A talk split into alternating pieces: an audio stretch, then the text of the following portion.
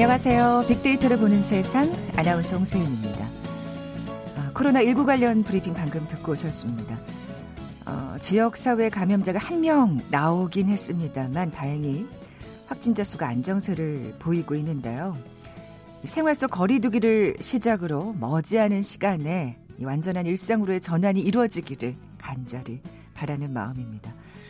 거리에서도 조금씩 음, 활기가 느껴지죠. 시내 중심가를 지나다 보면 눈길이 가는 곳들이 종종 있는데요. 가끔 여기는 도대체 뭘 하는 곳인가 찬찬히 둘러보게 되는 곳 말이죠. 서점인 것 같기도 하고 커피 전문점인 것 같기도 하고 또 돌아보면 꽃도 팔고 옷이 걸려 있기도 한데요. 기성 세대들이 보면 좀 낯선 공간이겠지만 이게 바로 요즘 신세대들의 최신 트렌드 중의 하나라고 합니다. 잠시 후 2020 핫트렌드 시간에 요즘 신세대들이 선호하는 컨셉트 트렌드 자세히 살펴볼 거고요. 한 주간 화제가 된 IT 분야의 핫 이슈 글로벌 트렌드 따라잡기 시간에 이어서 알아봅니다. KBS 제일라디오 빅데이터를 보는 세상 먼저 빅퀴즈 풀고 갈까요? 자, 오늘은 IT 용어를 맞춰 주셔야 됩니다. 현실이 아닌데도 실제처럼 생각하고 보이게 하는 현실을 말하는 가리키는 단어가 있죠. 사람들이 일상적으로 경험하기 어려운 환경을 그 환경에 들어와 있는 것처럼 보여주고 또 조작할 수 있도록 해줍니다. 뭐 요즘 이걸 체험할 수 있는 이것 방도 있고요. 게임이나 영화에도 많이 쓰이죠. 컴퓨터로 만들어 놓은 가상의 세계에서 이 사람들이 실제와 같은 체험을 할 수 있도록 하는 만드는 최첨단 기술 뭐라고 부를까요? 보게 드립니다. 1번 빅데이터, 2번 드론, 3번 알파고, 4번 VR. 오늘 당첨되신 두 분께 커피와 도넛 모바일 쿠폰 드립니다. 휴대전화 문자 메시지 지역번호 없이 샵 9730, 샵 9730. 짧은 글은 50원, 긴 글은 100원의 정보 이용료가 부과됩니다. KBS 라디오 어플 콩은 무료로 이용하실 수 있고요. 유튜브로도 함께 하실 수 있습니다. 방송 들으시면서 정답과 함께 다양한 의견들 문자 보내주십시오.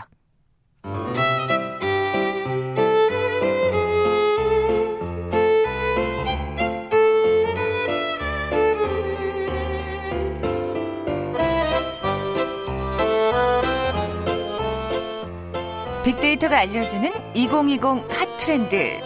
서울대 소비 트렌드 분석센터의 전미영 박사 나와 계세요. 안녕하세요. 안녕하세요. 네, 오늘은 어떤 키워드 갖고 나오셨나요? 네, 오늘은 소비자들이 하고 있는 concepting이라는 키워드 소개해 드리려고 합니다. 소비자들의 concepting. 네. 우리가 막, 아, 그건 컨셉이 뭐 어쩌 이런 말 그렇죠. 되게 많이 하잖아요. 네. 근데 그래서 컨셉이 뭔데? 그러면, 어, 뭐라고, 아, 그거, 말로는 잘 설명이 안 되는데 맞아요. 그거 있잖아 그거 뭐 맞아요. 뭐 이렇게 되잖아요. 네, 제가 사례로 네. 설명드리면 어, 예. 사실은 요즘 애들이 다 concepting하고 하는구나 그렇게 느끼실 수 있을 것 아, 같습니다. 그래요? 네, 우리 그래도 5월 되면서 녹음도 푸르르고 물론 이제 집안에 계셨던 분도 많지만 네. 야외로 나들이 나가시는 분들이 쭉쭉 늘었어요. 그렇죠. 조심스럽게 네, 예. 거리두기 하시면서 이제 그 자연의 그런 바람도 맞으시고 음. 어, 소풍 나가시는 분들이 조금 늘었는데요. 어, 그 특히 한강이 이런 소풍 활동하는데 가장 좋은 장소가 아닐까 싶어요. 서울에서는. 그렇죠. 예. 근데 요즘은 날씨 좋다고 그냥 한강에 돗자리 펴고 앉아 있으면 안 된대요. 요즘은요 소풍 갔다 왔다 이런 소리 들으려면 네. 정말 예쁜 돗자리 하나 준비해야 되고요. 아. 그려져 있는 은색 이런 거 안 되고 그림 그려져 있는. 아, 그 은박지 돗자리는 안 되는구나. 그렇죠. 그런 건 안 되고요. 그리고 또 우리 소풍 갈 때 나가 가져가는 소품 중에 이 라탄 바구니라고 혹시 아세요? 아, 그게 그 서양인들이 소풍 갈 때 이렇게 도시락 뚜껑이 열리듯이 이렇게 네네네. 열리는 그죠? 그렇게 그 갈색 그 나무 맞습니다. 같은 걸로 이렇게 이렇게 얼기설기 짠 것 같은 그 느낌. 예, 예. 거기에 예. 바게트가 딱 45도로 꽂혀 있으면 아, 이 소풍 나왔구나. 지금 얘기하시는 게 딱 사진이에요. 사진. 맞아요, 맞아요. 그런 컨셉입니다. 아. 네, 거기에다가 또 요즘 친구들은요.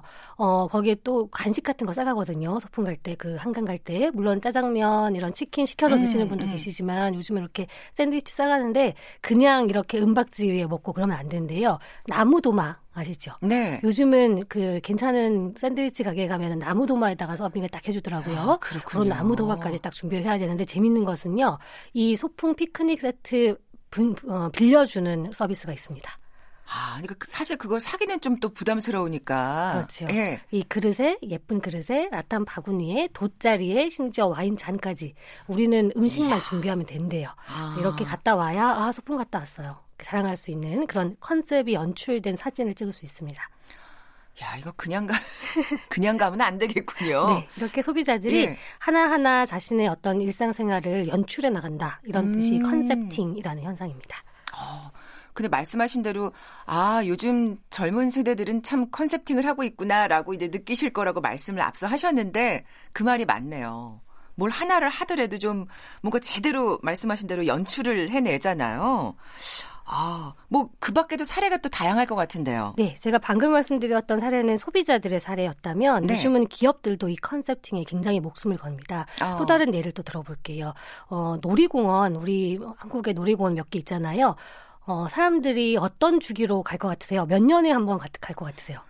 저 같은 경우에는 정말 안 가신 지가 좀 되셨죠. 대학교 때안간 것 같은데. 저도 커서는 뭐 거의 간 적이 예, 없는데 예, 예. 보통 이제 자녀가 있으신 분들은 뭐 3년, 뭐 2년, 4년에 한 번 가나요? 이런 얘기 하세요. 음, 음. 어, 보통 남자친구 바뀔 때 간답니다.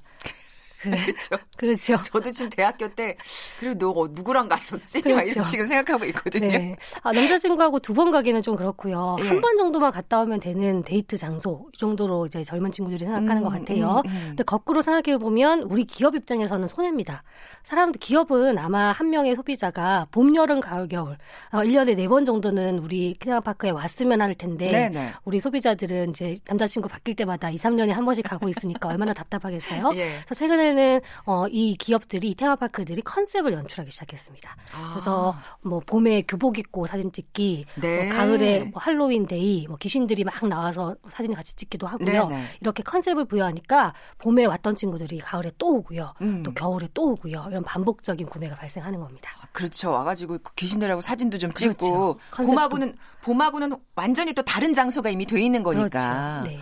아, 그것도 또 concepting이라고 할 수 있겠군요. 지금 말씀, 그 놀이공원을 예를 드시니까 딱 떠오르는 게 아, 레저 업계에서는 이게 굉장히 concepting이 중요하겠다는 생각이 들거든요. 예, 맞습니다. 네. 사실 신상품이라는 것이 어, 그렇게 파격적으로 변하기 어려운 레저 업계에서는 이런 네. concepting이 사실은 굉장히 중요한 핵심 음. 요소입니다.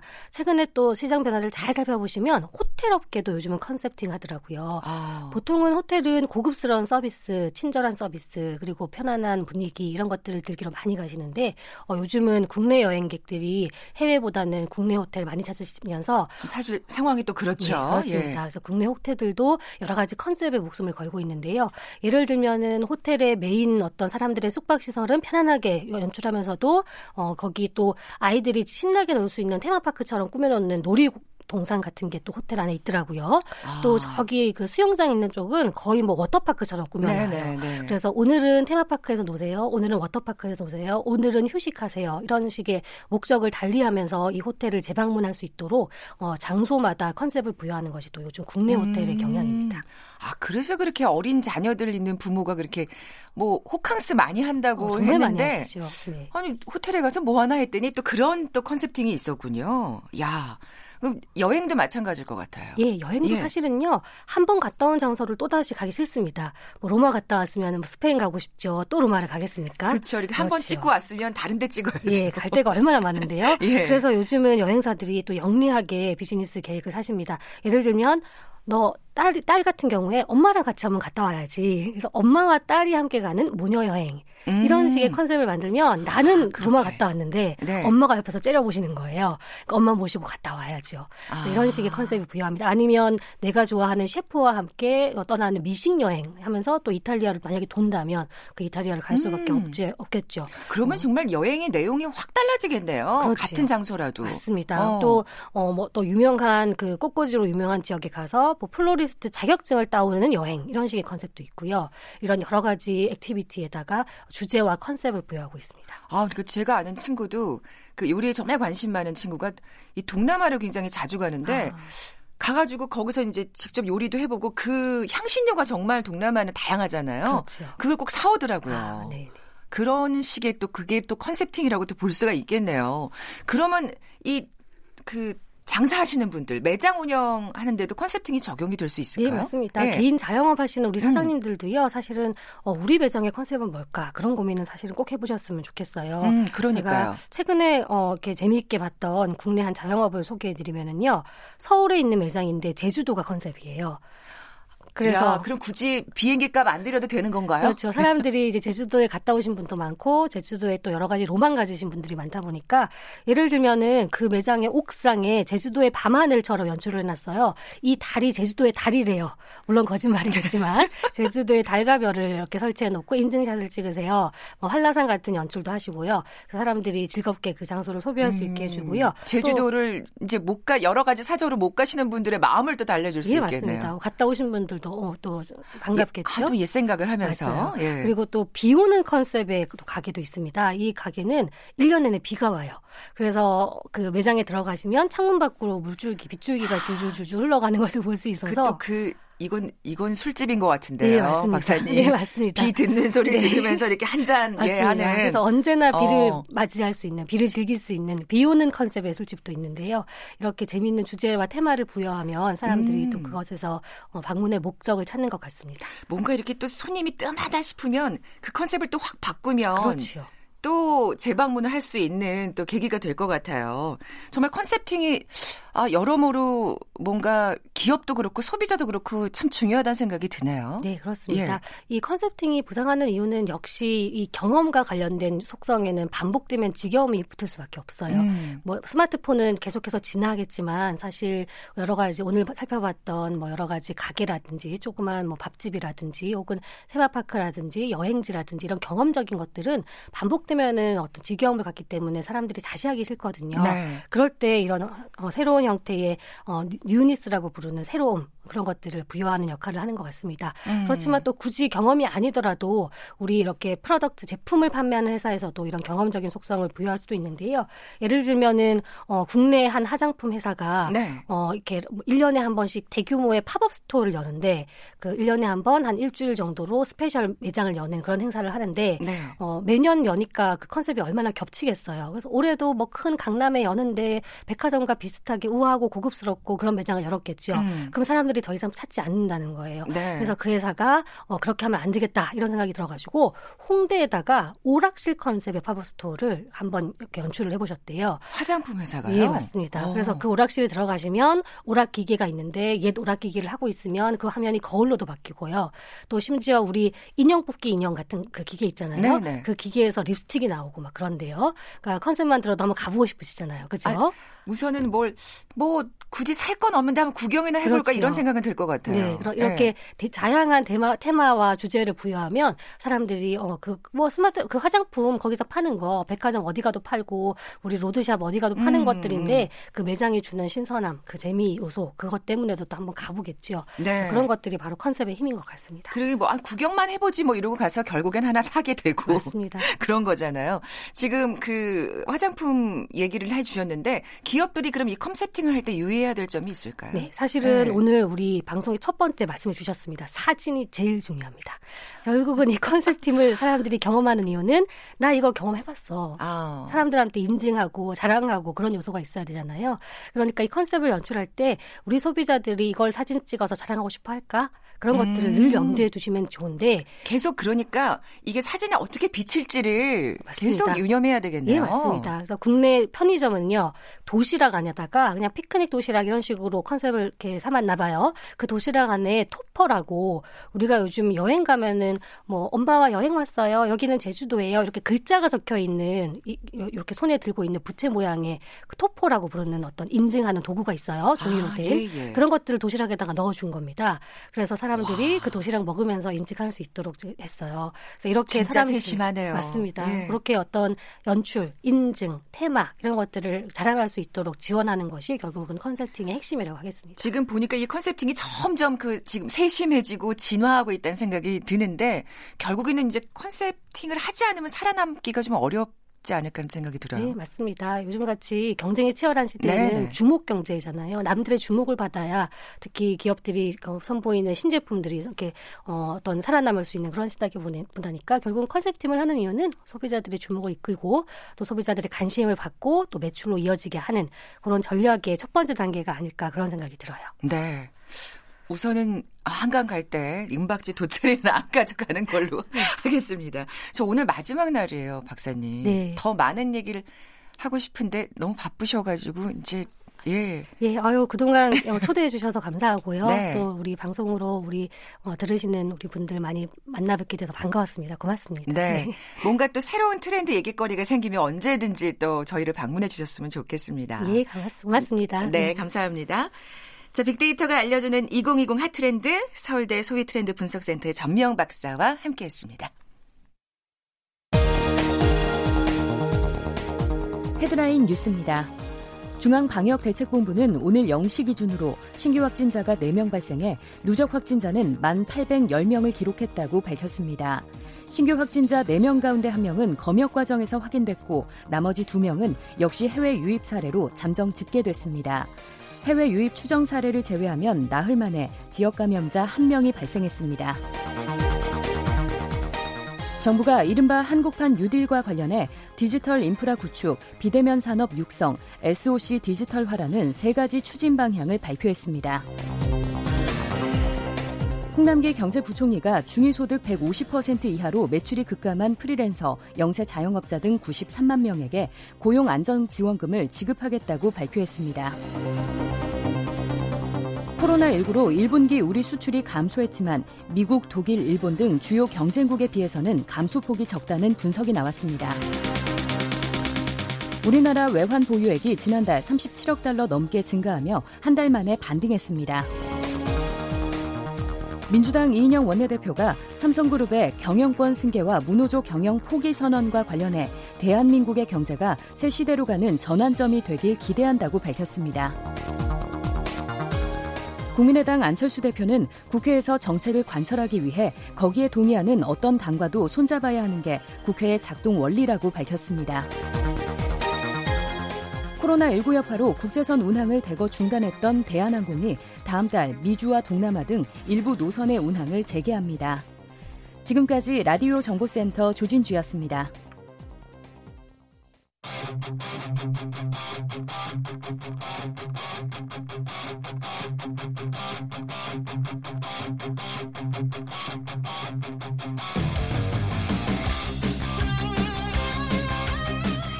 궁금했던 ICT 분야의 다양한 소식들 재미있고 알기 쉽게 풀어드리는 시간이죠. 글로벌 트렌드 따라잡기.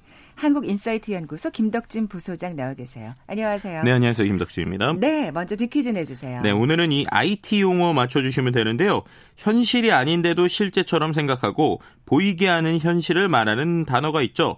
이것 방도 있고요. 곳곳에 이것을 체험할 수 있는 곳들이 많이 늘어나고 네. 있어요. 네. 뭐 컴퓨터로 만들어 놓은 가상의 세계에서 사람들이 이제 실제와 같은 체험을 할 수 있는 최첨단 기술인데요. 뭐 힌트를 드리면 뒤에 방을 붙여보시면 아주 쉽습니다. 네. 1번 빅데이터, 2번 드론, 3번 알파고, 4번 VR. 어, 그러네요. 방을 붙여보면 알겠네요. 네. 자, 정답 아시는 분들 저희 빅데이터를 보는 세상 앞으로 지금 바로 문자 보내주십시오. 휴대전화 문자 메시지 지역번호 없이 샵 9730, 샵 9730입니다. 짧은 글은 50원, 긴 글은 100원의 정보 이용료가 부과됩니다. 자, 이번 주 화제가 된 IT 분야의 이슈는 뭐가 있나요? 네. 지난주에 저희가 뭐 넷플릭스 관련돼서 이제 뭐 망 사용료 뭐 이런 얘기들 했었잖아요. 네. 근데 아주 재미있게 이번 주에 바로 관련된 법안들이 지금 이야기가 되고 아, 있습니다. 그래요? 네, 그것과 함께 또 이 시간을 통해서 얘기했었던 그 엠번방 그리고 텔레그램 있지 않습니까? 이 두 가지와 관련된 법안이 지금 이제 준비가 되고 있는 것인데요. 이른바 넷플릭스 갑질 방지법 또 엠번방 방지법 이렇게 불리고 음. 있습니다. 이 두 가지 법안이 이제 6일이죠. 어제죠. 각각 이제 과학기술정보방송통신위원회의 정보통신방송법안 심사 소위를 통과를 했어요.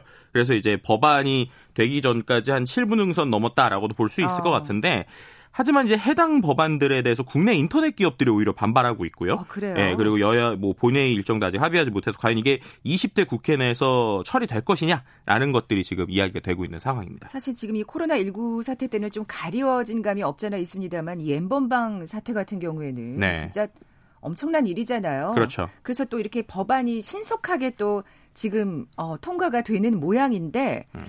왜 국내 인터넷 기업들이 반발하고 있을까 궁금해집니다. 네, 뭐 일단은 예. 이두 가지 법에서 조금 더 자세히 살펴보면 그러니까요. 먼저 N번방 반- 방지법이라고 하는 이야기가요. 이게 말씀하신 대로 텔레그램 이제 성착취 사건 대책으로 나온 정보통신망법 개정안이에요. 그런데 이 법 자체가 일단은 이런 겁니다. 그 대표적인 내용이 뭐 포털이나 SNS 게임, 동영상 업체 등 부가통신 사업자가 어, 성범죄 촬영물 유통을 막을 책임을 이제 그들한테 묻겠다는 거고 아. 어기면 징벌적인 과징금도 물리겠다라는 이야기입니다. 음. 그리고 또 이제 넷플릭스 갑질 방지법이라고 불리우는 이 망품질 유지 의무법은요. 한마디로 이제 말씀드렸던 것처럼 넷플릭스가 이제 우리나라의 통신망에 돈을 낼 것이냐 안 낼 것이냐 가지고 이야기가 계속 되고 있는 상황에서 저희가 지난 시간에 얘기했듯이 네, 그렇죠. 거기에서 이제 인터넷 품질을 의무할, 유지할 의무가 통신망 제공 업체에만 있는 게 아니라 넷플릭스나 유튜브, 뭐 카카오, 네, 이제 뭐 페이스북 같은 콘텐츠 업체도 있다 라는 아. 이제 이야기예요. 그래서 예. 뭐더 간단하게 말씀드리면 그렇기 때문에